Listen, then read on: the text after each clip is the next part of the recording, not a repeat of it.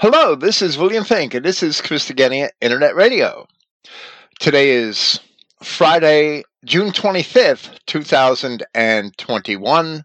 Praise Yahweh, the God of Israel, and thank you for listening. This evening, we are going to present part five of our commentary on the epistles of John. It is titled The Authors of Sin. Before I start, let me say that we've had bad thunderstorms these last three hours. I pray my electricity doesn't go out, just like last Friday, strangely. And again, next week, next Friday, I would like to do another open forum program. So I'm announcing that tonight, just in case anyone wants to participate. But the links are only going to be posted in the Christogenea chat perhaps Christogenea chat members may share them, and that doesn't bother me at all. But I'm not going to post the links on my front page to keep down the number of prospective trolls. So this is only Epistles of John, Part 5, the authors of sin.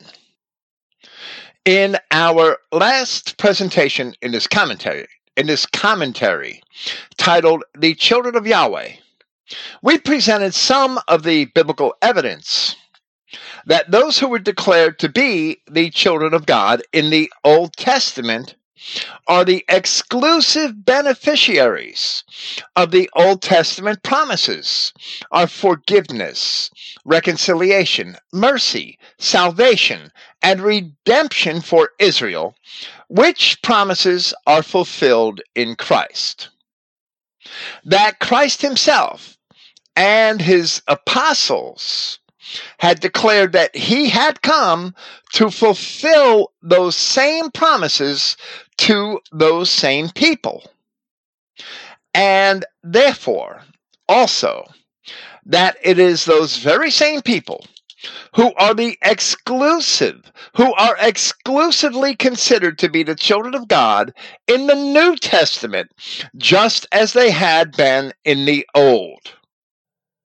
As Paul of Tarsus had attested in Romans chapter 11, the gifts and calling of God are without repentance, meaning that the promises of God did not change.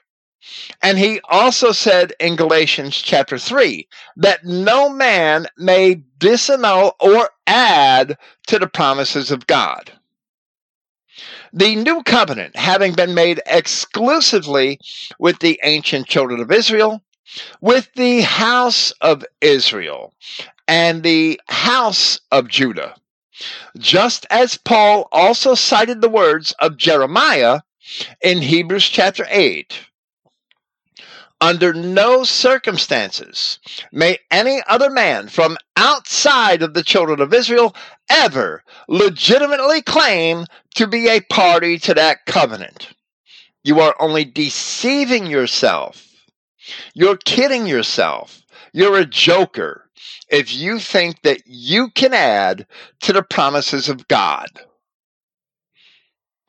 Yet, from as early as the second century in Samaria, which is evident in the writings of Justin Martyr and later so called church fathers, some strange interpretation of Christianity was developed whereby it was admitted that the promises of God were for Israel, but that somehow the identity of Israel was changed. This we call replacement theology. It is a lie, and it has always been a lie. As Paul of Tarsus had also attested near the very end of his ministry, his labors were for the 12 tribes of Israel.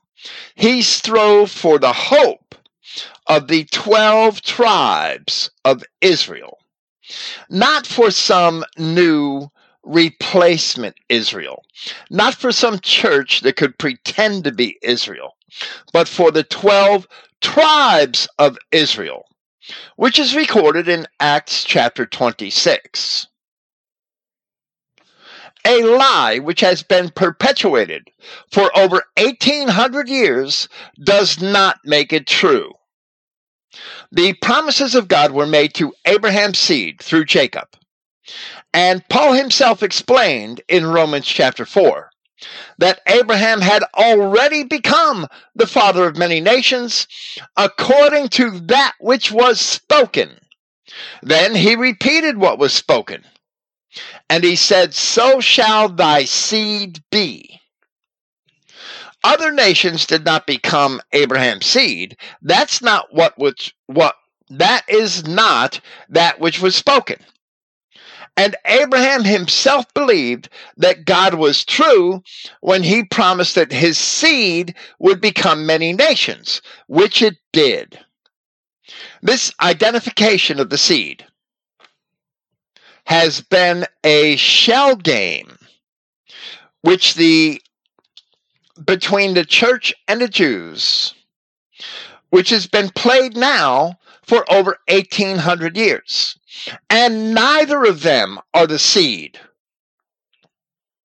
The Word of God promised that Abraham's actual physical seed would become many nations. And those nations can be identified in Scripture as the white Christian nations of history, which we should accept if indeed we believe the Word of God.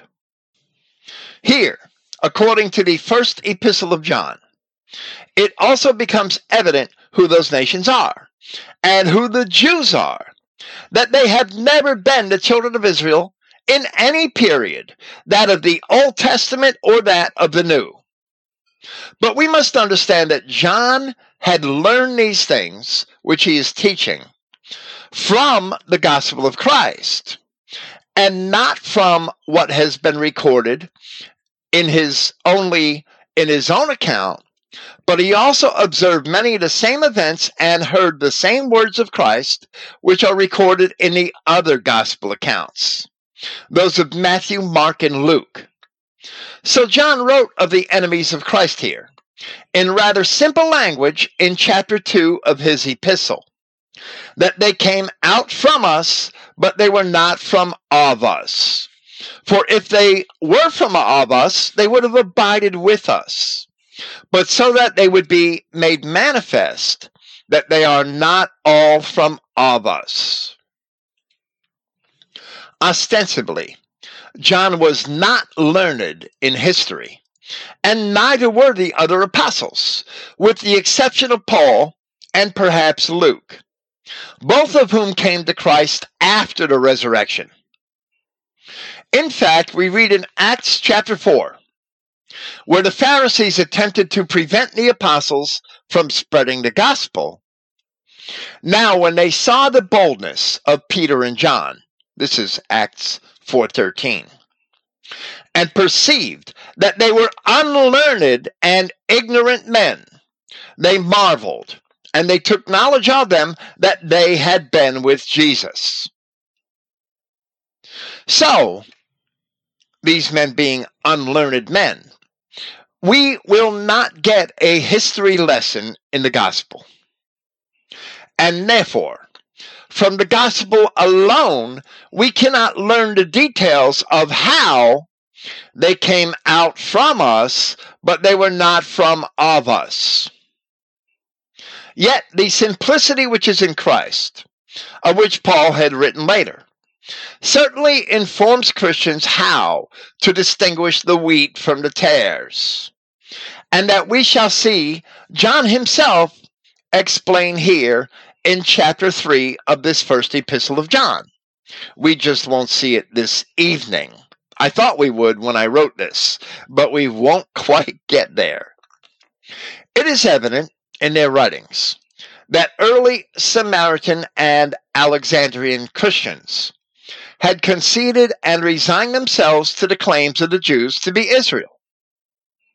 And for that, they departed from the Christianity of Christ and the apostles, which we would call covenant theology. And instead, they had developed a novel so called replacement theology. Many early Christians had also conceded to the claims of the Jews that they worshiped the God of the Old Testament. So they developed the so called Trinity, a concept which allows Jews and others room to claim to worship God apart from Christ. The horrifying truth is that in this manner, true Christianity has never been taught. Since when the Roman Catholic Church was formed, it adopted these two heresies right from the beginning, and thereby acknowledged all the claims of the Jews, the same Jews of which John had said, they came out from us, but they were not from of us. And he also asked later in that same chapter, 1 John chapter 2, who is a liar if not he denying that Yahshua is the Christ? Every Jew, all throughout history, has been a liar for that very reason. But fortunately for us, the scriptures themselves have been preserved. And we also have some advantages, which the apostles of Christ did not have, with the exception of Paul of Tarsus, who was learned in history. While the apostles were simple fishermen, and they were not learned in literature, we have the advantage of the testimony of Strabo of Cappadocia, book 16 of his geography, that the Idumeans were living among the Judeans and shared the same laws and customs. So there we see a corroboration of the later histories of Josephus. Then we had the histories of Josephus, which were not written until after the time of Paul. Paul was long dead when Josephus published Wars or Antiquities or Against Apion. Although Paul may have had access to the same original sources used by Joseph by Josephus. Flavius Josephus had attested to the Edomite presence in Judea. He had explained how all the Edomites had become Jews and how the Edomites came to dominate politics and religion in Judea from before the time of Christ. Paul wrote of this same thing where in Romans chapter 9 he said that they are not all Israel which are of Israel, while praying only for his kinsmen according to the flesh. So Paul was a racist. And he went on to explain those statements with a comparison of Jacob and Esau while recounting the promises made to Jacob and not to Esau.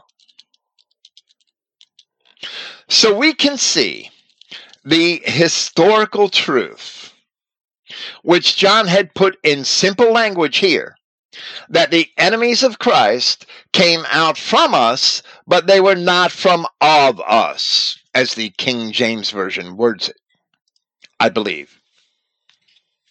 Maybe that's the Christogenea New Testament. Honestly, I forgot. In the Gospel of Christ, as it is recorded in Matthew chapter 13, the apostle attested that all these things spoke Jesus unto the multitude in parables. And this is the King James Version. And without a parable spoke he not unto them, that it might be fulfilled, which was spoken by the prophet, saying, I will open my mouth in parables. I will utter things which have been kept secret from the foundation of the world. So, if there were things kept secret from the foundation of the world, we must understand that Christ had come to reveal things that are cryptic, obscure, or perhaps not even explained or mentioned in the accounts of Moses in Genesis. Then, immediately after Matthew's attestation, and after Christ had told the multitude the parable of the wheat and the tares, We read in part from Matthew chapter 13, from verse 36. Then Jesus sent the multitude away, and he went into the house. And his disciples came unto him, saying, Declare unto us the parable of the tares of the field. Right there, we have to understand that he is about to explain the parable. He is not explaining the parable with another parable. Otherwise, he would not be explaining the parable. He is explaining the parable, and we should accept the fact that his explanation of the parable was so that his disciples would understand it, and therefore that his language is plain, that the words he used he would expect his disciples to understand by their plain definitions. This is the explanation of the parable. It is not another parable. He answered and said unto them, He that soweth the good seed is the Son of Man. Yahshua Christ is Yahweh God incarnate. The field is the world. The good seed are the children of the kingdom. All things that were made in Genesis were made through him. But the tares, who are not mentioned in Genesis chapter 1 in the creation account, the tares are the children of the wicked one. The enemy that sowed them is the devil. The harvest is the end of the world, and the reapers are the angels. As therefore the tares are gathered and burned in the fire, so shall it be in the end of this world. The Son of Man shall send forth his angels, and they shall gather out of his kingdom all things that offend and them which do iniquity, and shall cast them into a furnace of fire. There shall be wailing and gnashing of teeth. Then shall the righteous shine forth as the sun in the kingdom of their Father. Who has ears to hear, let him hear.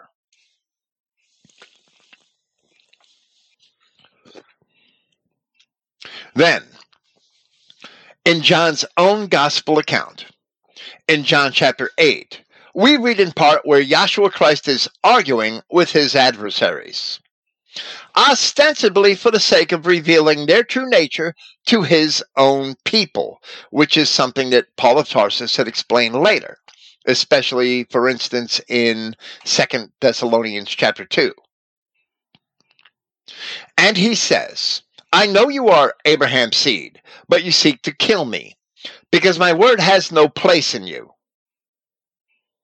If these Judeans were Edomites, they could claim to be Abraham's seed. But as Paul of Tarsus also explained in Romans chapter 9, and in a different way in Galatians chapter 3, being Edomites rather than Israelites, they were Abraham's seed, but they were not the children of the promise. Then, ostensibly, because Esau had committed fornication, Hebrews chapter 12, verse 16, and had taken his wives of the Hittites, Genesis chapter 27, verse 46, and further mingled with the Horites throughout subsequent generations, Genesis chapter 36, verse 20, for example. The Edomites were not true children either of Abraham or of God. Perhaps I should have said neither of Abraham nor of God. Either way, it works. For that reason, Christ continues in John chapter 8 and says, I speak that which I have seen with my Father, and you do that which you have seen with your Father. They answered and said unto him, Abraham is our Father. A bastard may claim a man as an ancestor, but that does not mean that the bastard is a true child. So John continued, where Jesus saith unto them, If you were Abraham's children, you would do the works of Abraham. But now you seek to kill me, a man that has told you the truth, which I have heard of God. This did not Abraham. You do the deeds of your father. Then they said to him, We be not be of fornication. We have one Father, even God. The Jews understood what Christ meant. So they denied having been born of fornication. But Christ himself denied them their denial, where it continues, and we read Jesus said unto them, If God were your Father, you would love me, for I proceeded forth and came from God. Neither came I of myself, but he sent me. Why do you not understand my speech? Because you cannot hear my word. As Christ had said to some of them, or as Christ had said to them some months later in John chapter 10, but you believe me not because you are not my sheep, as I said unto you. So, for 1800 years, Christians have had a choice whether to believe Jesus or Jews. And for 1800 years, Christians have chose to believe the Jews. How amazing is that? Christ said they were not his sheep, and that's why they did not believe him. And Christians will say, oh, the Jews are God's chosen people. How amazing is that, that for 1800 years, Christians have voluntarily chosen to believe Jews instead of Jesus. Yet they claim to be Christians. That is disgraceful.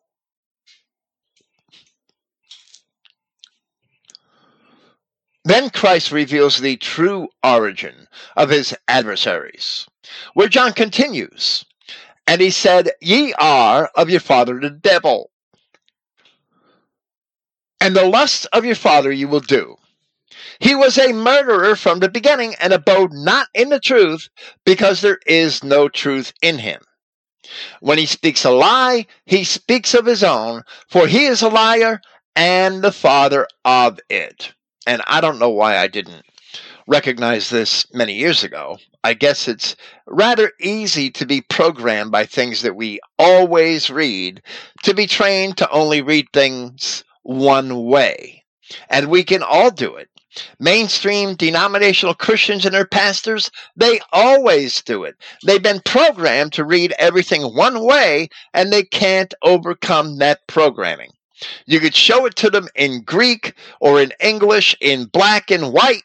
You could show them the lexicons, the definitions in their own lexicons, which they use. Liddell and Scott, Brown Driver Briggs, Strong's Concordance, and they still won't believe it because they've been programmed to read it a certain way. And I guess if I could fall victim to it, well, I can't imagine that anybody else could resist it because I had the advantage of having studied Christian identity long before I translated John, yet I still fell victim to it. It's so easy to fall victim to reading something one way and simply not imagining that it should be rethought. It's a human flaw that we can't think of every angle every time we read something.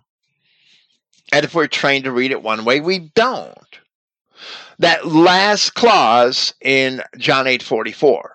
When he speaketh a lie, he speaketh of his own, for he is a liar and the father of it.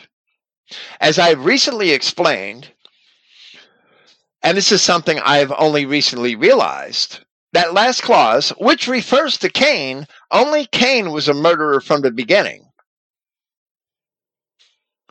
Most certainly may, and perhaps even should be read when he speaketh a lie, he speaketh of his own. For he is a liar and his father. And that does absolutely no offense and is actually, because Cain is the subject, it's actually a more natural reading of the Greek. Although the other one, the other reading is not incorrect, and the father of it.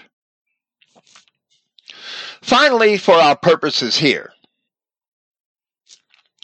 Christ affirms that his adversaries could not receive the truth because they were not of God, where he said in verses 45 through 47, And because I tell you the truth, you believe me not.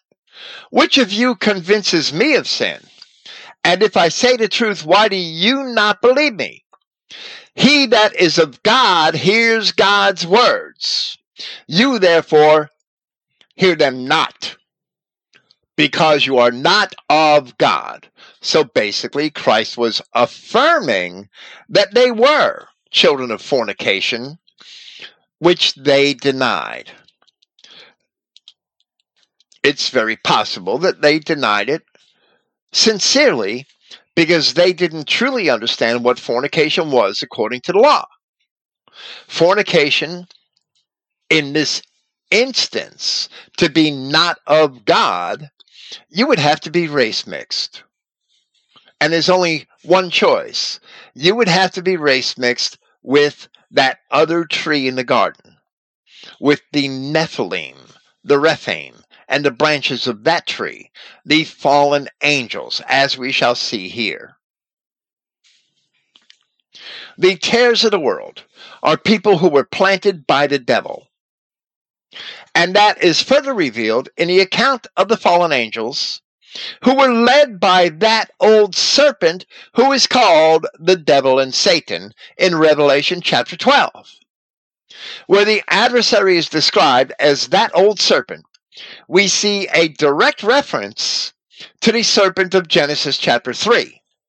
And by that, we may understand what Christ had meant in the parable of the wheat and the tares, where he described the field as the world and the tares as the children of the wicked one. The enemy having sowed them being the devil. Christ used past tense verbs throughout that parable of the wheat and the tares. So he is referring to two types of people. People with two different origins, as they had already existed, not as they would come into existence, but as they had already existed, because he used past tense verbs. Not only was Cain of the seed of the serpent rather than of Adam, but as it says in Genesis chapter 6, there were giants in the earth in those days, and there is no Genesis record that God created them.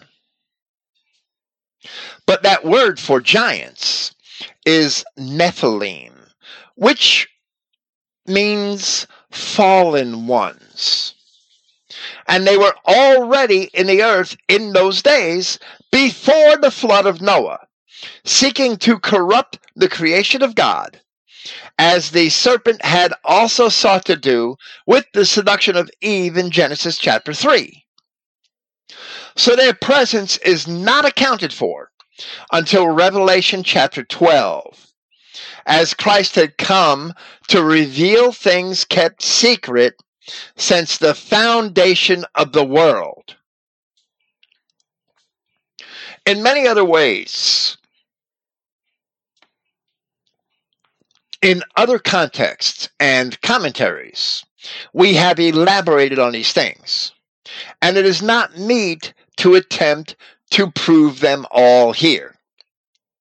All we should need to do as Christians is to accept the plain meanings of the words as they were spoken by Christ and his apostles. As the apostles were not Gnostics, they were not Neoplatonic philosophers. They were unlearned, everyday average men. And when they used terms such as seed, father, children, and son. They meant them in their plain literal meanings, void of any peculiar esoteric definitions which were later imagined by the so called church fathers who had conceded truth to the Jews. The portion of Matthew, the portion of Matthew chapter 13, which we have cited, where Christ said that the tares are the children of the wicked one. The enemy that sowed them is the devil, is not a parable. Rather, it is his explanation of the parable for his disciples so that they would know exactly what he meant by the parable. Therefore, the plain and literal meanings of the words must be accepted, since it is an explanation of the allegory which he had given previously, earlier in that same chapter. Now, in the opening verses of John chapter 3, the apostle had already begun to compare the children of God to those who do not do righteousness. And now he reveals the origin of the latter. He who is creating error is from of the false accuser, since the false accuser errs from the beginning. And we're going to cut it off right there, halfway through 1 John chapter 3 verse 8. This evening we are only going to discuss this single verse. I didn't plan it that way. I had planned to do the whole second half of the chapter. It just wasn't possible for me to get to verse 9 this evening. Throughout my New Testament translation, I chose to render the Greek word diabolos literally, but as a proper noun, so it is capitalized, as false accuser since it is a title for that old serpent as it is explained in in Revelation chapter 12. Ostensibly, being a title for that old serpent, it would also be applied to all of the other fallen angels related to him and also to their collective descendants, as they did indeed have descendants who are often named in scriptures. And it is used in that context in scripture, in other scriptures.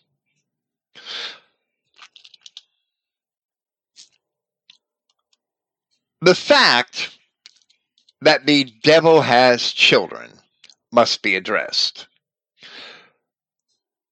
the fact that these fallen angels were able to perpetuate themselves by having children is also fully evident in the scripture.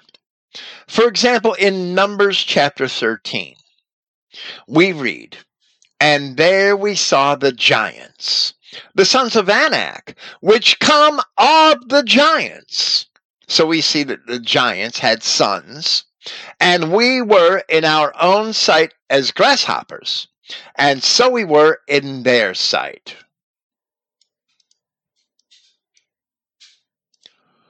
That word for giants in Numbers chapter 13 33 is Nephilim, or fallen ones, just as where it said in Genesis chapter 6 that there were giants in the earth in those days, and also after that. Meaning that after they committed fornication with the daughters of Adam, for which Yahweh God caused the flood to come upon the earth to destroy most of the Adamic race, the exception being Noah and his family that after they committed fornication with the daughters of Adam, they continued to multiply. They continued to have children. Numbers 13:33. The sons of Anak, which come of the Nephilim. So here this phrase, false accuser, may have been translated as devil, but unfortunately, where the word devil appears in the King James Version. it was used to translate both diabolus and another word, daimon, or its diminutive form. And the diminutive form actually appears more often, daimonion. Daimon and daimonion. Demon is the meaning. This is transliterated as demon. They are wicked spirits and not living people. Perhaps they used to be living people, but they are wicked spirits. They are not living people. Another word which means accuser, a substantive form of the verb categorio, so it's a verb being employed as a noun, was apparently used to describe the fallen angels collectively in Revelation chapter 12, where we read, the accuser of our brethren is cast down, which accused them before our God day and night. So we see a description of their nature, whereby they are portrayed as being forever opposed to the children of Israel.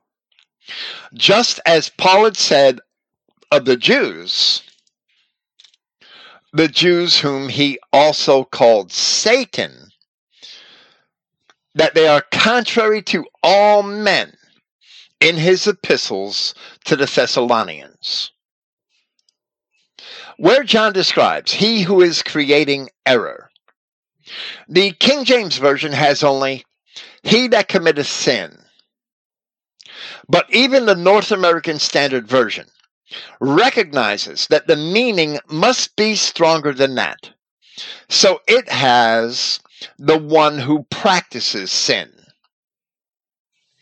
In our last presentation, discussing verse 4 of this chapter, when we encountered John's statement that each who is practicing wrongdoing or sin also practices lawlessness, we noted that rather than simply using the verb which describes the act of sinning, John used a different verb, poieo, along with the noun which means sin, or as we have it here, wrongdoing, in order to dis- in order to distinguish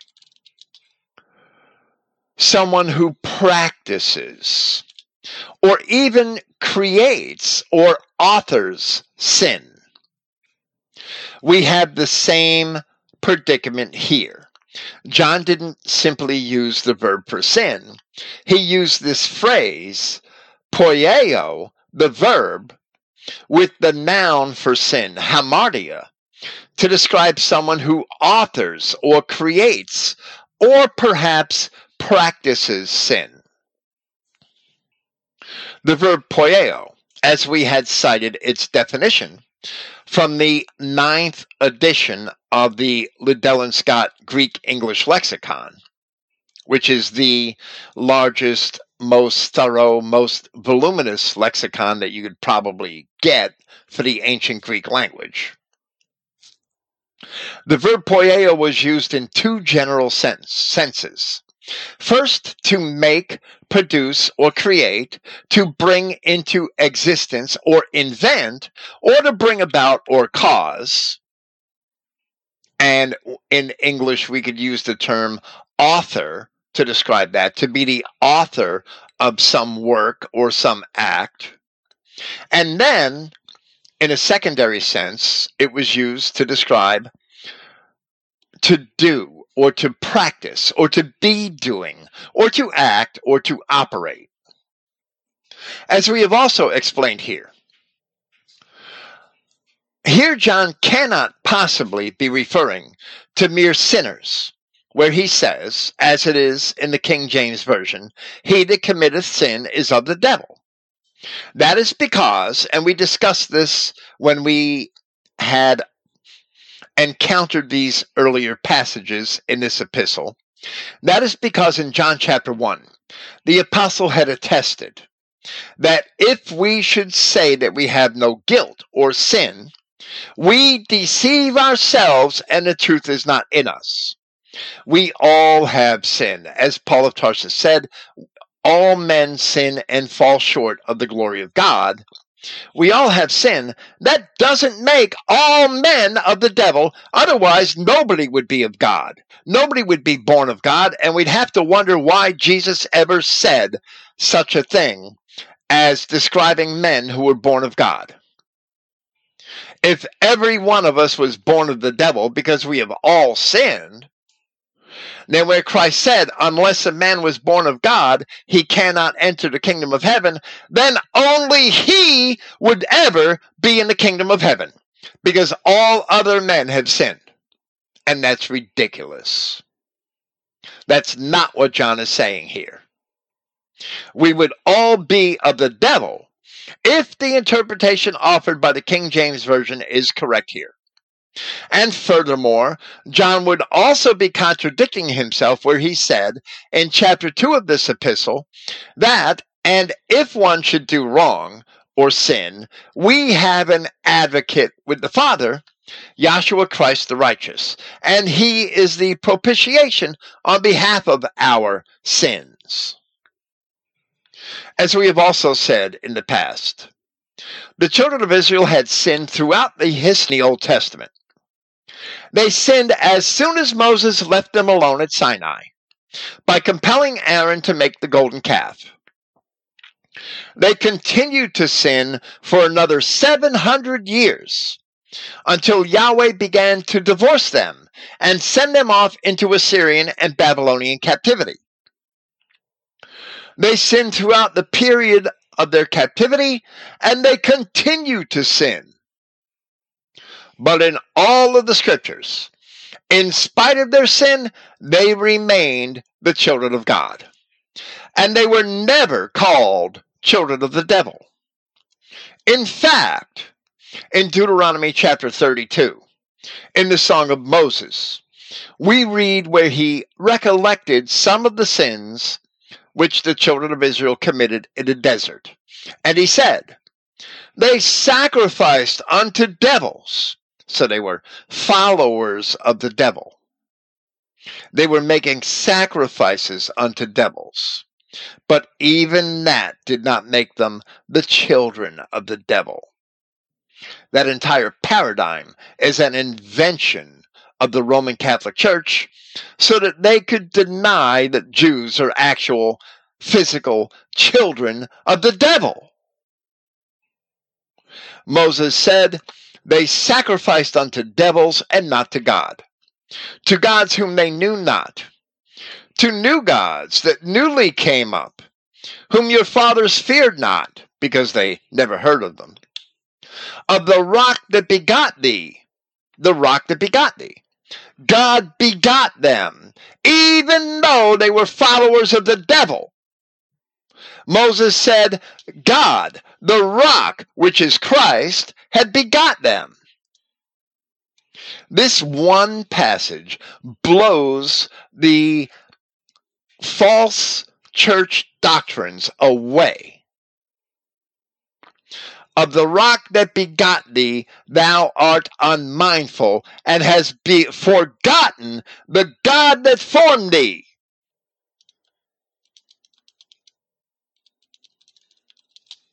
I'm sorry, I'm typing, adding to my notes, and ad libbing as I proceed, all at the same time. I'm trying to do it at the same time. I have limitations. of the rock that begot thee, thou art unmindful, and has forgotten God that formed thee.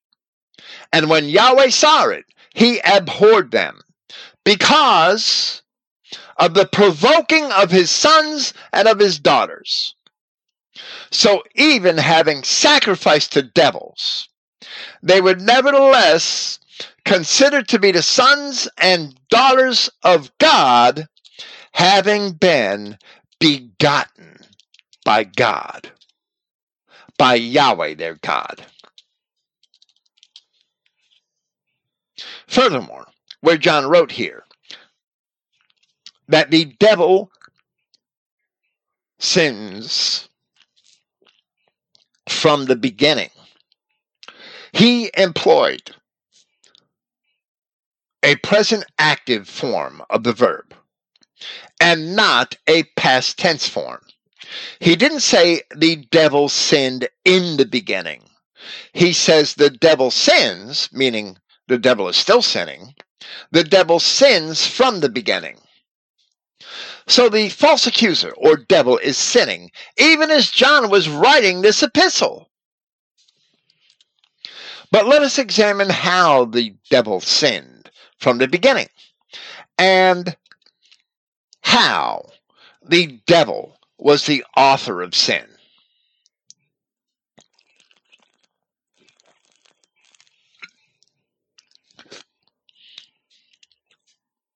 First, there's the account.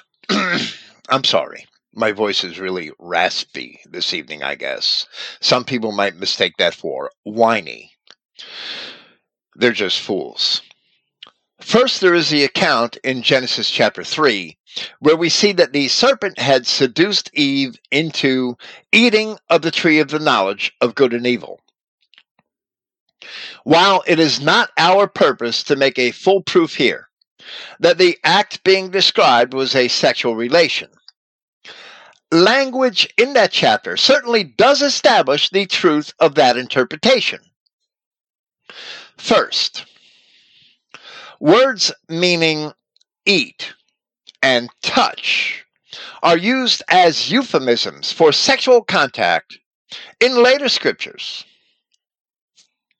such as in Proverbs chapter 9, where Solomon describes a wanton woman who is soliciting sex. And he says, For she sits at the door of her house. On a seat in the high places of the city. To call passengers, passers-by would be a more colloquial term today, a more modern term to call passengers who go right on their ways. Whoso is simple, let him turn in hither or turn in there at the door of that house where this whore is sitting on the steps trying to beckon to men who are passing by. And as for him that wanteth understanding, she says to him, Stolen waters are sweet, and bread eaten in secret is pleasant.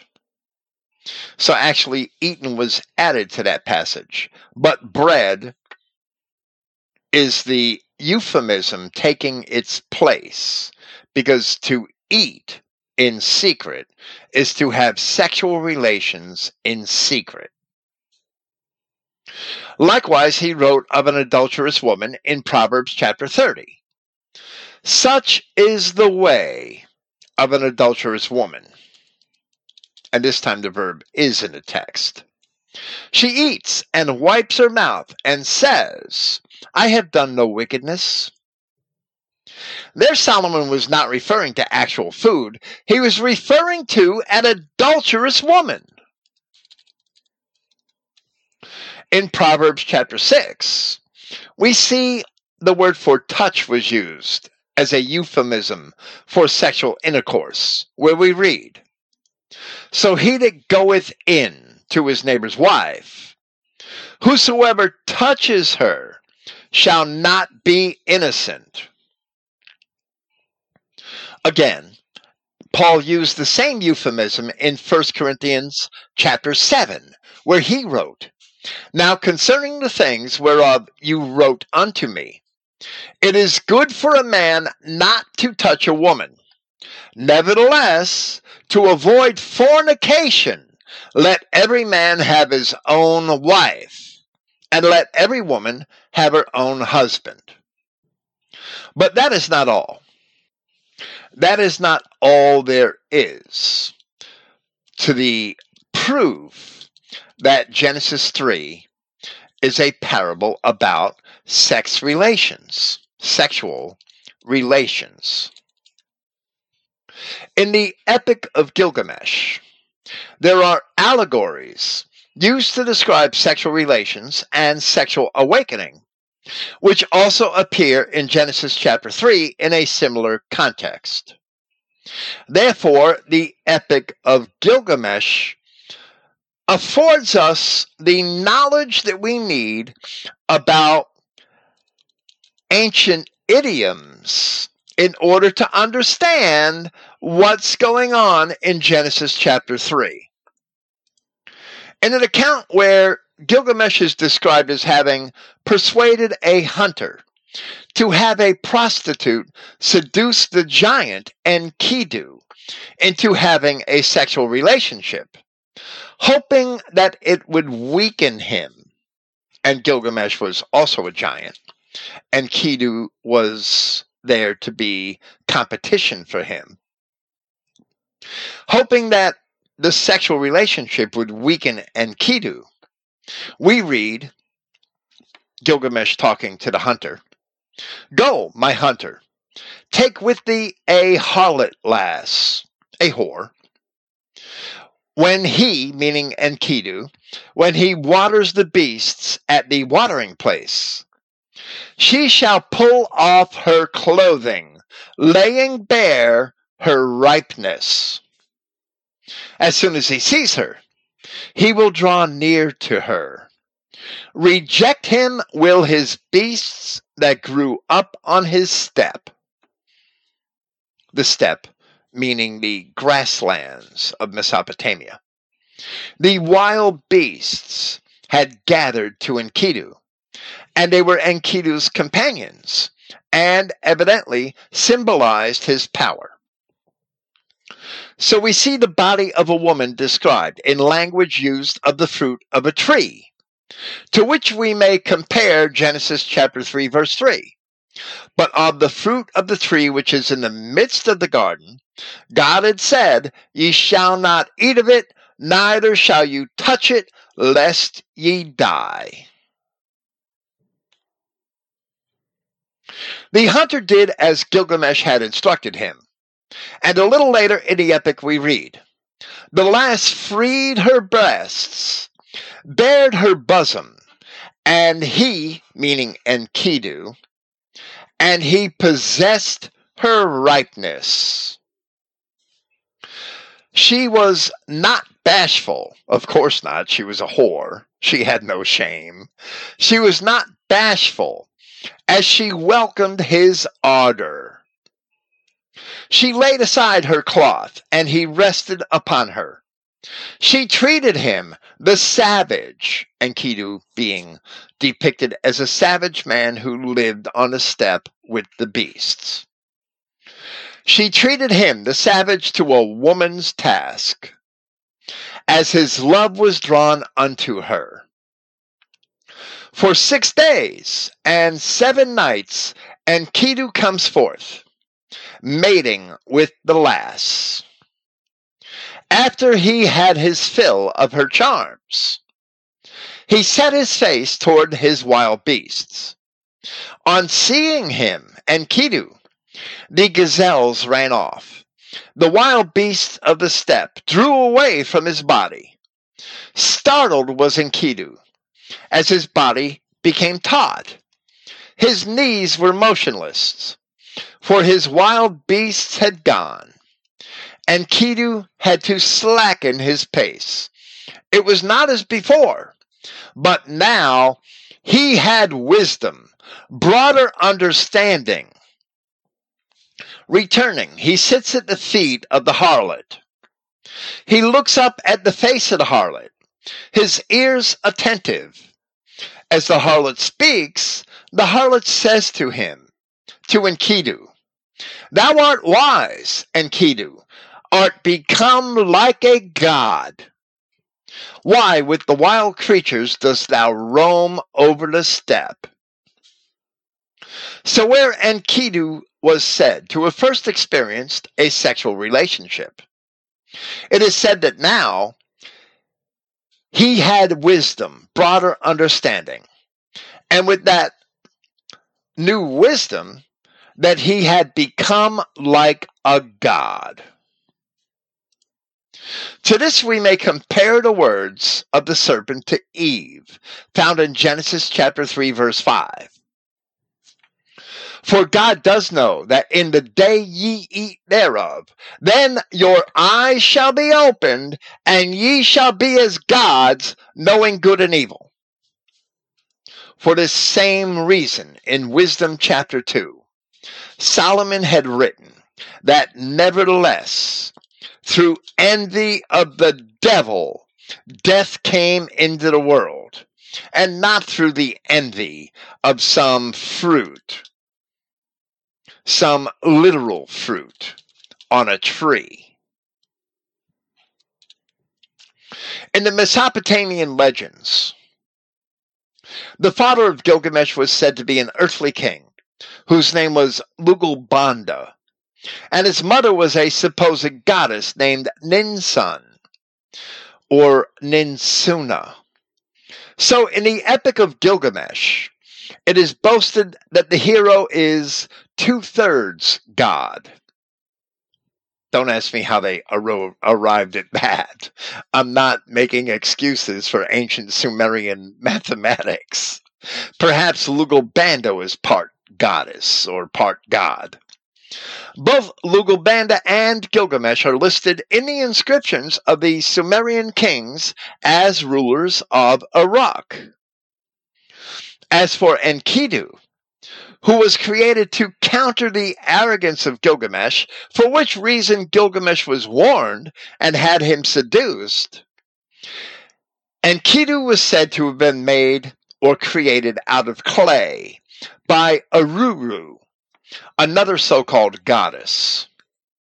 These fabulous stories actually complement the accounts in Scripture, as they come from the perspective of satanic pagan wickedness rather than the godly perspective which the scripture represents.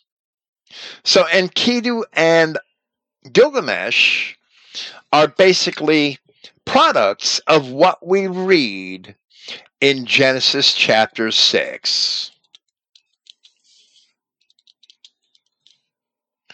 The Epic of Gilgamesh was certainly extant in the time of Moses, as it was originally a Sumerian epic. It is known through archaeology to have predated the time of Moses, actually, to have predated the time of Abraham, since it dates to the middle of the third millennium BC, where Abraham is actually at the end of the third millennium and it was also found in Akkadian inscriptions which belong to the Assyrians.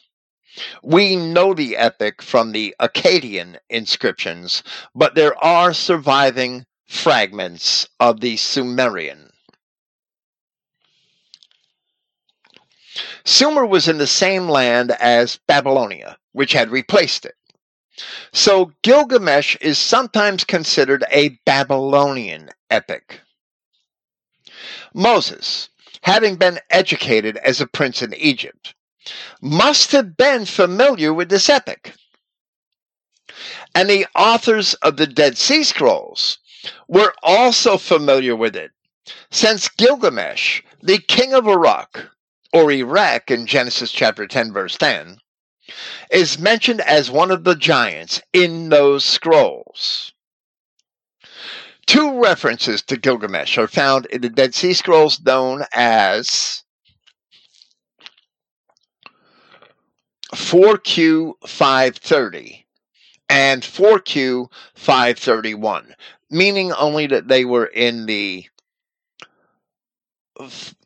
cave at Qumran. They were discovered in the cave at Qumran known as Cave 4.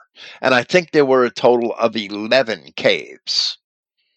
So when you see 1Q, 2Q, 3Q, 4Q, that's the first cave, cave 1, cave 2, cave 3, cave 4.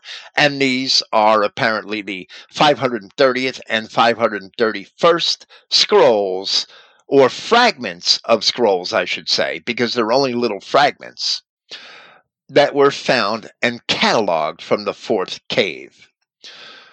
And these particular fragments are from the Book of Giants that is considered to be a part of the ancient Enoch literature, much of which was found in the Dead Sea Scrolls.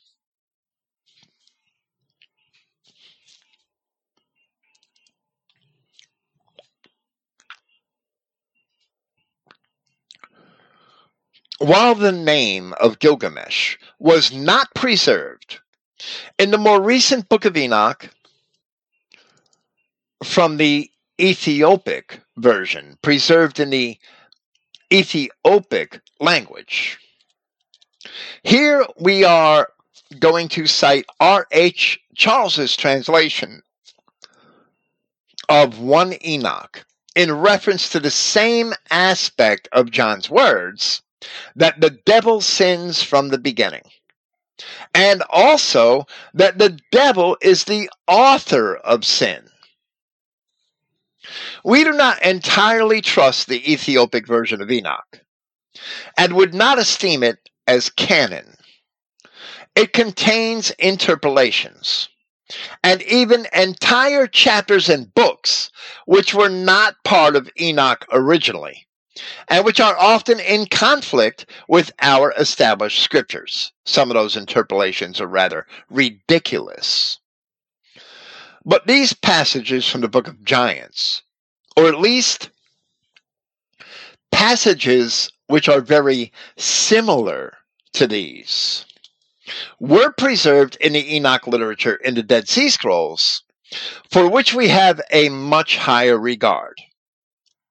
However, they are very fragmentary, and therefore we will read from Charles here. Although I am persuaded that there are interpolations even in the text of these chapters of the Ethiopic Enoch, which we are about to read. Where First Enoch chapter 6 begins, it is describing events which led up to the great flood of Noah, which is recorded in Genesis chapter 6. So it also helps us to understand better what the ancients thought of those events, which were only described in a very concise manner by Noah. I'm sorry, by Moses. Chapter 6, First Enoch, the Ethiopic Enoch. And it does have some interpolations, but it is very close, especially in meaning, to the fragments of the Book of Giants found in the Dead Sea Scrolls. The fragments of the Book of Giants found in the Dead Sea Scrolls, they're simply not amenable to reading in a narrative. So I chose to follow one Enoch. But the meaning is certainly there. And in fact, it's certainly stronger in the fragments of the Dead Sea Scrolls. It would be fascinating to have those because the fragments of Enoch in the Dead Sea Scrolls are what I believe that Jude was referring to when he quoted Enoch in his epistle. And Peter and Paul also paraphrase things from Enoch, of which I have no doubt. So, chapter 6 from 1 Enoch, according to Charles, and the version we got through the Ethiopians. The early Ethiopian church, let me say, was absolutely white. And when you look at all the Ethiopian church art that predates the 6th century, and there is much of it surviving, all of their art depicted white men and white women and white apostles and a white Jesus and white saints. The Ethiopian church art from the Jesuit period, which began in the 16th century, depicted nothing but Negroes, but not the early church art. And that also reveals a transformation of what happened in Ethiopia. That the original Ethiopian Christians must have been white, and history tells us that they were most likely white, or at least mostly white, if some of them may have been mixed, which is possible and, and actually plausible, but that the later Ethiopians were completely Negroes. 1 Enoch chapter 6, now that I've had my full of digressions. And it came to pass, when the children of men had multiplied, that in those days were born unto them, speaking of the children of Adam, beautiful and comely daughters. And the angels, the children of heaven, saw and lusted after them, and said to one another, Come, let us choose wives from among the children of men, and beget us children.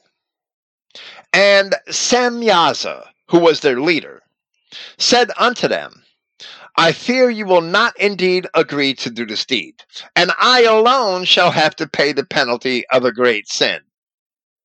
And they all answered him and said, Let us all swear an oath, and all bind ourselves by mutual imprecations, not to abandon this plan, but to do this thing. Then swear they all together and bound themselves by mutual imprecations upon it. And they were in all two hundred, who descended in the days of Jared on the summit of Mount Hermon. And they call it Mount Hermon because they had sworn and bound themselves by mutual imprecations upon it. And that word Hermon comes from a Hebrew word, at least in part, which means to swear or take an oath. And these are the names of their leaders. Samla, Samlazaz, Samlazaz, I'm sorry, some of these names are going to be rough. Samlazaz, their leader. Arakelbah, Ramiel, Kokablel, Tamlel, Ramlel, Danel, Ezekiel, Barakiel, Asael, Amaros, Badarel, Ananel, Zachiel, Samsapiel, Satarel, Turel. They all had that L. They actually sound like a wow. I won't even say it. I'm sorry. Turel, Yamyael, Sariel. These are their chiefs of tens. I was going to say it sounds like the attendees at a lodge of the Moorish Science Temple, is what it sounds like. But I don't think the fallen angels were niggers, so I apologize for that. So 1 Enoch mentions these fallen angels. That's chapter 6 in its entirety. 1 Enoch mentions these fallen angels by name. Yet we cannot presume that this is the sum total of all the Nephilim or all the angels which had fallen. Furthermore, where it describes these angels as the sons of heaven, we would assert that where the manuscripts of the Masoretic text, and therefore most modern Bible versions, have sons of God in Genesis chapter 6 in verses 2 and 4, we should amend that to sons of heaven. Adam was the son of God. It's the daughters of Adam who are daughters of God. Certain manuscripts of the Septuagint, such as the Codex Alexandrinus, and others, which are attested to in Origen's Hexapla, have angels in those same places and not sons of God. It's the angels who went into the daughters of men. It's the daughters of men and the men themselves who are the sons of God.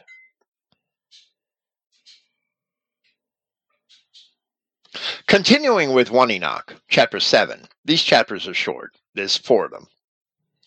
And all the others, together with them, took unto themselves wives, and each chose for himself one. And they began to go in unto them and to defile themselves with them. And they taught them charms and enchantments and the cutting of roots and made them acquainted with plants. And they became pregnant and they bare great giants whose height was 3,000 ells. Now, that is what I definitely believe is one of the interpolations in 1 Enoch. It's not found in the versions that survived in the Dead Sea Scrolls. Who consumed all the acquisitions of men. And when men could no longer sustain them, the giants turned against them and devoured mankind. And they began to sin against birds and beasts and reptiles and fish, and to devour one another's flesh and drink the blood. Then the earth laid accusation against the lawless ones. The fragments of the Book of Giants in the Dead Sea Scrolls do not contain references to the biblical patriarch Jared or to Mount Hermon in Lebanon. Mount Hermon is actually near Lebanon. Or to the fantastic size of the giants or Nephilim, all of which things seem to be interpolations. But the general introduction of sin is ascribed to them, and miscegenation of both men and animals which in the Dead Sea Scrolls version is far more extensive than what is described here as mere sin against men, beasts, birds, and reptiles. Nevertheless, we will continue with our citation. Chapter 8 And Azazel, that's a name we'll discuss at length, at some length. And Azazel taught men to make swords, and knives, and shields, and breastplates, and made known to them the metals of the earth, and the art of working them, and bracelets, and ornaments, and the use of antimony, and the beautifying of the eyelids. Note this is taught to men and not to women in chapter 7, but that's all I'll say about that. and all kinds of costly stones, and all coloring tinctures. And there arose much godlessness, and they committed fornication, and they were led astray, and became corrupt in all their ways. Semyaza taught enchantments and root cuttings. Armaris, the resolving of enchantments. Barakiel taught astrology. Kokabel, Kokabel, wow, the constellations. Ezekiel, the knowledge of the clouds. Arakiel, the signs of the earth. Shamsiel, the signs of the sun. And Sariel, the course of the moon. And as men perished, they cried, and their cry went up to heaven. As it is described in Genesis chapter 4, the descendants of Cain already had skill in metalworking and were teachers of the craft. Where we read, and perhaps this citation is a little too long, and Cain went out from the presence of Yahweh and dwelt in a land of Nod, which is wandering. That's what Nod means. On the east of Eden. And Cain knew his wife and she conceived and bare Enoch, not the Enoch of the book of Enoch, the other Enoch. And he built a city and called the name of the city after the name of his son Enoch. And unto Enoch was born Irad, and Irad begot Mehujael, and Mehujael begot Methusael, and Methusael begot Lamech, not Noah's father, a different Lamech. And Lamech took unto him two wives. The name of the one was Adah, and the name of the other Zillah. And Adah bare Jabal. And he was the father of such as dwell in tents, and of such as have cattle. and his brother's name was Jubal. And he was the father of all such as handle the harp and the organ. Now, to have a harp and an organ, you have to understand metallurgy, right? You have to have strings and pipes and things like that. And Zillah, she also bore Tubal-Cain, an instructor of every artificer in brass and iron. And the sister of Tubal-Cain was Naamah. So here we would assert that Cain was indeed associated with the descendants of the Nephilim and not with the descendants of Adam, who had only acquired these things some time later, ostensibly from the Nephilim, who are credited with being the authors of sin. Continuing with First Enoch for one more chapter. And then Michael, Uriel, Raphael, and Gabriel looked down from heaven and saw much blood being shed upon the earth, and all lawlessness being wrought upon the earth. And they said to one another, The earth made without inhabitant cries the voice of their cryings up to the gates of heaven. And now to you, the holy ones of heaven, the souls of men make their suit, saying, Bring our cause before the Most High. And they said to the Lord of the ages, Lord of lords, God of gods, King of kings, and God of the ages, the throne of thy glory stands unto all the generations of the ages, and thy name holy and glorious, blessed unto all the ages. Thou hast made all things, and power over all things that hast thou, and all things are naked and open in thy sight. And thou seest all things, and nothing can hide itself from thee. Thou seest what Azazel had done, who taught all unrighteousness on earth and revealed the eternal secrets which were preserved in heaven, which men were striving to learn. And Semyaza, to whom thou hast given authority to bear rule over his associates. And they have gone to the daughters of men upon the earth and have slept with the women, and have defiled themselves, defiled themselves, and revealed to them all kinds of sins. And the women have borne giants, and the whole earth has thereby been filled with blood and unrighteousness. And now behold, the souls of those who have died are crying and making their suit to the gates of heaven, and their lamentations have ascended, and cannot cease because of the lawless deeds which are wrought on the earth. And thou knowest all things before they come to pass. And thou seest these things, and thou dost suffer them, and thou dost not say to us what we are to do to them in regard to these. Where we read in that passage, the souls of men make their suit, saying, Bring our cause before the Most High. This seems to be a reference to what is meant in the last verse of Genesis chapter 4, where the children of Adam are first mentioned, and to Seth, to him also there was born a son, and he called his name Enos. And then men began to call upon the name of Yahweh.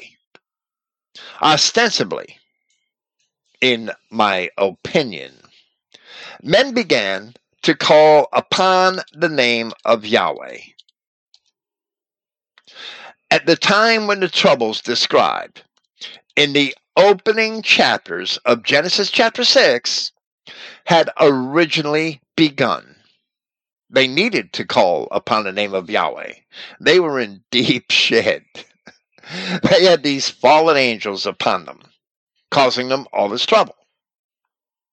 But as for the cries of the souls of the dead, we read in a slightly different context in Revelation chapter 6 that the dead certainly can pray, where it says in verse 9, And when he had opened the fifth seal, I saw under the altar the souls of them that were slain for the word of God, and for the testimony which they held.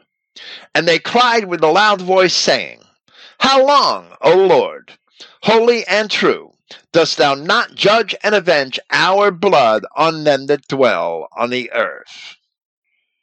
While most of these names of these fallen angels do not appear in Scripture, the name of Azazel does.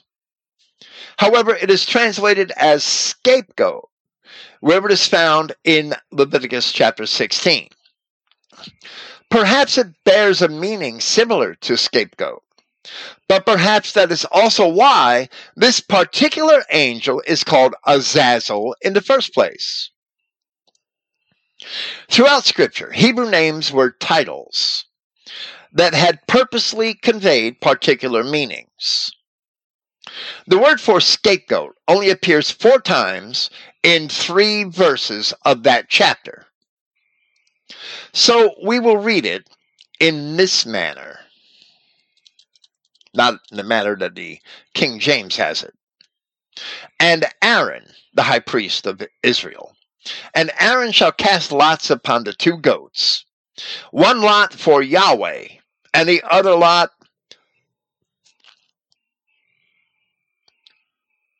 for Azazel. And Aaron shall bring the goat upon which Yahweh's lot fell, and offer him for a sin offering. But the goat, on which the lot fell to Azazel, in the Hebrew, I would say the lot fell for Azazel, shall be presented alive before Yahweh to make an atonement with him. And let him go for Azazel into the wilderness. Then a little further on in the chapter, in verse 26, and he that let go the goat for his Azazel shall wash his clothes and bathe his flesh in water, and afterward come into the camp. Now, bearing this reading of Azazel from Leviticus chapter 16 in mind, we should now read from part of the very next chapter of 1 Enoch, chapter 10, which is the very next chapter of the book of Giants. And again, the Lord said to Raphael, Bind Azazel hand and foot, and cast him into the darkness, and make an opening in the desert, which is in Dudael, and cast him therein, and place upon him rough and jagged rocks, and cover him with darkness, and let him abide there forever, and cover his face that he may not see light. And on the day of the great judgment he shall be cast into the fire, and heal the earth which the angels have corrupted, and proclaim the healing of the earth, that they may heal the plague and that all the children of men may not perish through all the secret things that the watchers have disclosed and have taught their sons. And the whole earth has been corrupted through the works that were taught by Azazel. To him ascribe all sin. These Nephilim, whatever we want to think of those passages in the book of Enoch, and I really do believe that they are interpolated and corrupted in the Ethiopic version. But there are very similar passages which explain all these same sins in the Dead Sea Scrolls version of Enoch.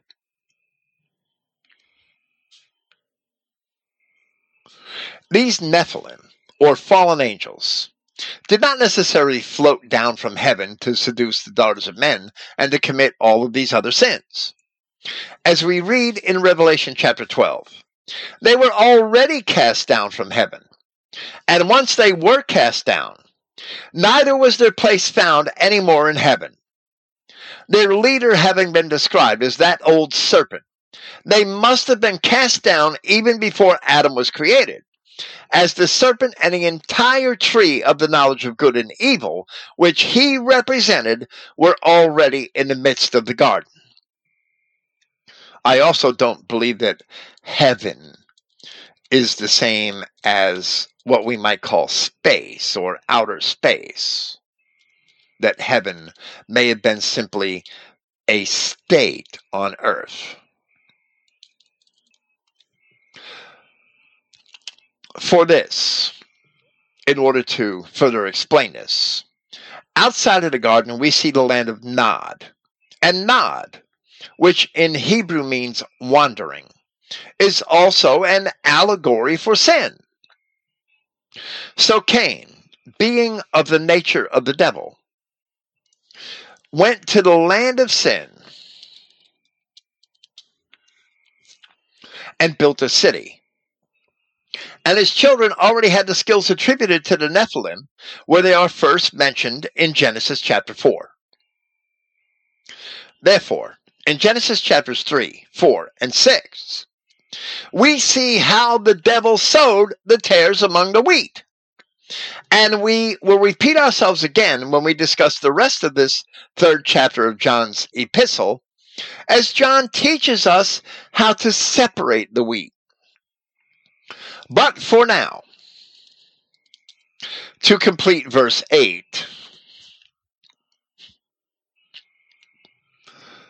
since it is the devil who is the author of sin and had sinned from the beginning. For this, the Son of Yahweh has been made manifest in order that he would do away with the works of the false accuser. So we read in a messianic prophecy in Isaiah chapter 2 And many people shall go and say, Come ye, and let us go up to the mountain of Yahweh, to the house of the God of Jacob, and he will teach us of his ways, and we will walk in his paths. For out of Zion shall go forth the law, and the word of Yahweh from Jerusalem. I'm sorry, my voice is cracking. I don't know why I didn't talk much today. I typed all day. And he shall judge among the nations, and shall rebuke many people, and they shall beat their swords into plowshares, and their spears into pruning hooks. Nation shall not lift up sword against nation, neither shall they learn war any more. Ostensibly, those many nations are the descendants of the children of Israel. As it goes on to say in the very next verse, O house of Jacob, come ye, and let us walk in the light of Yahweh. There is a similar messianic prophecy in Micah chapter 4, from verse 3. And he shall judge many people, judge among many people, and rebuke strong nations afar off. And they shall beat their swords into plowshares, and their spears into pruning hooks. Nation shall not lift up a sword against nation, neither shall they learn war any more.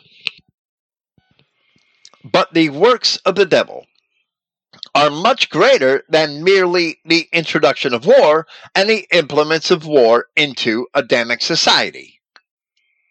Again, in Wisdom chapter 2, in the Wisdom of Solomon, we read, For God created man to be immortal, and made him to be an image of his own eternity. Nevertheless, through envy of the devil, came death into the world, and they that do hold of his side do find it. The seduction of Adam and Eve and the resulting introduction of death into the world, being the foremost of the works of the devil, if Christ is to do away with them, then once again the Adamic man must be restored to immortality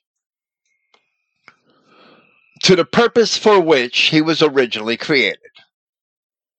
Thus, we read a promise of that restoration in Genesis chapter 3. Therefore, Yahweh God sent him forth from the Garden of Eden to till the ground from whence he was taken. So he drove out the man, and he placed at the east of the Garden of Eden cherubims, and a flaming sword which turned every way to keep the way of the tree of life. The cherubims, next seen atop the Ark of the Covenant, represent the keeping of the law in the kingdom period, which helped keep the way to the tree of life.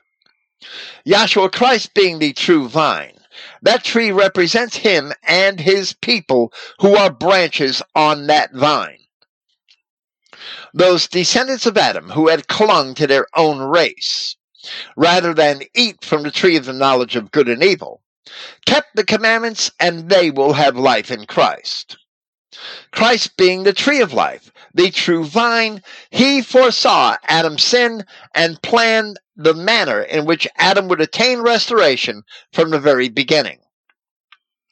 So Solomon in Ecclesiastes and Paul in Romans had attested that Yahweh God purposely subjected man to vanity, ostensibly so that he may learn from the results of sin and rebellion. So Paul of Tarsus had written in Romans chapter 5, where we shall paraphrase our own translation, but it is certainly accurate. For this reason, just as by one man, Adam, sin entered into the society, and by that sin, death. And in that manner, death has passed through all men on account that all have sinned. For until the law, sin was in the society, but sin was not accounted, there not being law. But death reigned from Adam until Moses, even over those who had not sinned, resembling the transgression of Adam, who is an image of the future. But should not, as was the transgression, in that manner also be the favor. Indeed, if in the transgression of one many die, much greater is the favor of Yahweh and the gift in favor which is of the one man Yahshua Christ, in which many have great advantage. And not then by one having sinned is the gift. Indeed, the fact is that the judgment of a single one, which is Christ, is for condemnation, but the favor is from many transgressions into a judgment of acquittal. For if in the transgression of one, death has taken reign through that one, much more is the advantage of the favor and the gift of justice they are receiving. In the life where they reign through that one, Yahshua Christ. So then, as that one transgression is for all men for a sentence of condemnation, the transgression of Adam. In this manner, then through one decision of judgment, the decision that Yahweh die on behalf of his people is for a judgment of life. Therefore, even as though through the disobedience of one man, the many, all of Adam, were set down as wrongdoers or as sinners. In this manner, then through the obedience of one man, meaning Christ, the many will be established as righteous. The many are all men, meaning all of the descendants of Adam. As Paul also said in 1 Corinthians chapter 15, For as in Adam all die, even so in Christ shall all be made alive there are no exceptions. Yet even this does not encompass all of the works of the devil.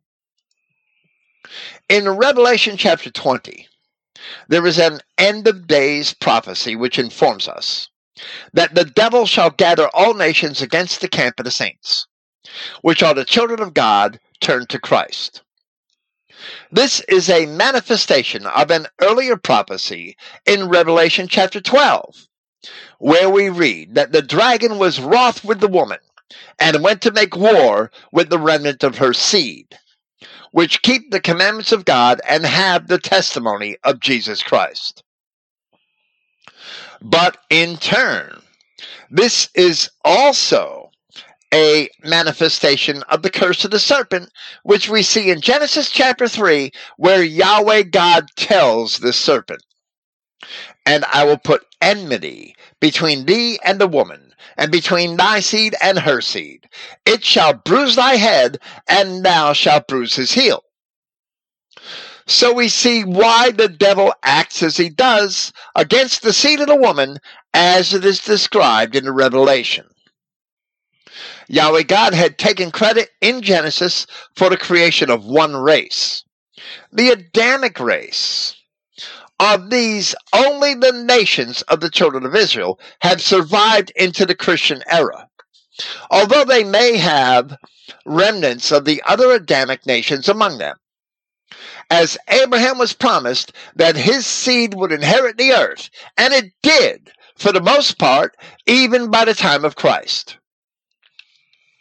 The other Adamic nations shall certainly be in the resurrection, as Christ and his apostles attested in various ways. But it was not their lot to be preserved on earth throughout history, a promise which was made only to the children of Israel. So, of all other nations, in Obadiah it says, For the day of Yahweh is near upon all the heathen. As thou hast done, it shall be done unto thee. Thy reward shall return upon mine own head. For as you have drunk upon my holy mountain, so shall all the heathen, or all of the non Israel nations, drink continually. Yeah, they shall drink, and they shall sw- swallow down, and they shall be as though they had not been. These are all the nations except for Yahweh's holy mountain, my holy mountain being a reference to the children of Israel. These can only be the same nations which Satan gathers against the camp of the saints in Revelation chapter 20. These can only be the flood which the serpent spews from its mouth in pursuit of the woman in Revelation chapter 12. Throughout prophecy, it is said in divers places that the children of Israel were going to be scattered to the ends of the earth. Deuteronomy 33 17, Isaiah 43 6, and scattered among all nations Deuteronomy chapter 30, verse 3, Zechariah chapter 7, verse 14. So again, in Jeremiah chapter 30, we read where Yahweh addressed the children of Israel and said, For I am with thee, saith Yahweh, to save thee, though I make a full end of all nations where I have scattered thee. Yet I will not make a full end of thee, but will correct thee in measure, and will not leave thee altogether unpunished. This is repeated with nearly identical words in Jeremiah chapter 46. So, in agreement with Obadiah and Jeremiah, we read in the words of Christ in the parable of the sheep and the goats in Matthew chapter 25 that he will gather all nations And of all nations, there are only two sorts of people sheep and goats, which are separated on sight as a shepherd would separate them. A shepherd wouldn't ask a sheep, Were you a goat today? Or a goat, Were you a sheep today? Did you sin today so that you could be stay a goat or were you good so that you could be a sheep that's not how a shepherd separates the sheep and the goats then in their judgment the sheep are judged for whatever good things they may have done to the sheep and the goats are condemned for whatever good things they may have failed to do for the sheep, not for the goats, for the sheep, one of the least of these little ones. All sheep go to the right side and are given entrance to the kingdom of heaven. But all goats go to the left side and are cast into the everlasting fire prepared for the devil and his angels. Ostensibly, since Yahweh created only the Adamic race, and since he preserved only the children of Israel, the sheep of his pasture, then all other existing races and nations are goats. And their origin must have been with the fallen angels, as branches on the tree of the knowledge of good and evil. So their destiny in the fire prepared for the devil and his angels is fitting of their origin. As Yahweh God took no credit for having created them, they must be plants which my heavenly Father has not planted that shall be rooted up. The words of Christ in Matthew chapter 15. When all of these things are accomplished, as they are prophesied throughout the Bible, then will Christ have done away with the works of the devil. The wheat are the children of God, and the tares are indeed the children of the devil, while all those who are not wheat are tares. Just as there are only sheep and goats out of all the nations. The tares cannot help but to offend, because their very presence among the sheep is an offense against God, is a sin against God, as He never took credit for having created them, and therefore they must be bastards and not sons. Yahweh willing, we shall return soon to discuss John's instructions for separating the wheat, which is done by the gospel of Christ. That will probably happen in a pre recorded program on July 9th, if my current travel plans succeed, which I pray that they will, as we hope to have an open forum program next Friday, July 2nd. I pray that y'all participate. Praise Yahweh, the God of Israel, and thank you for listening.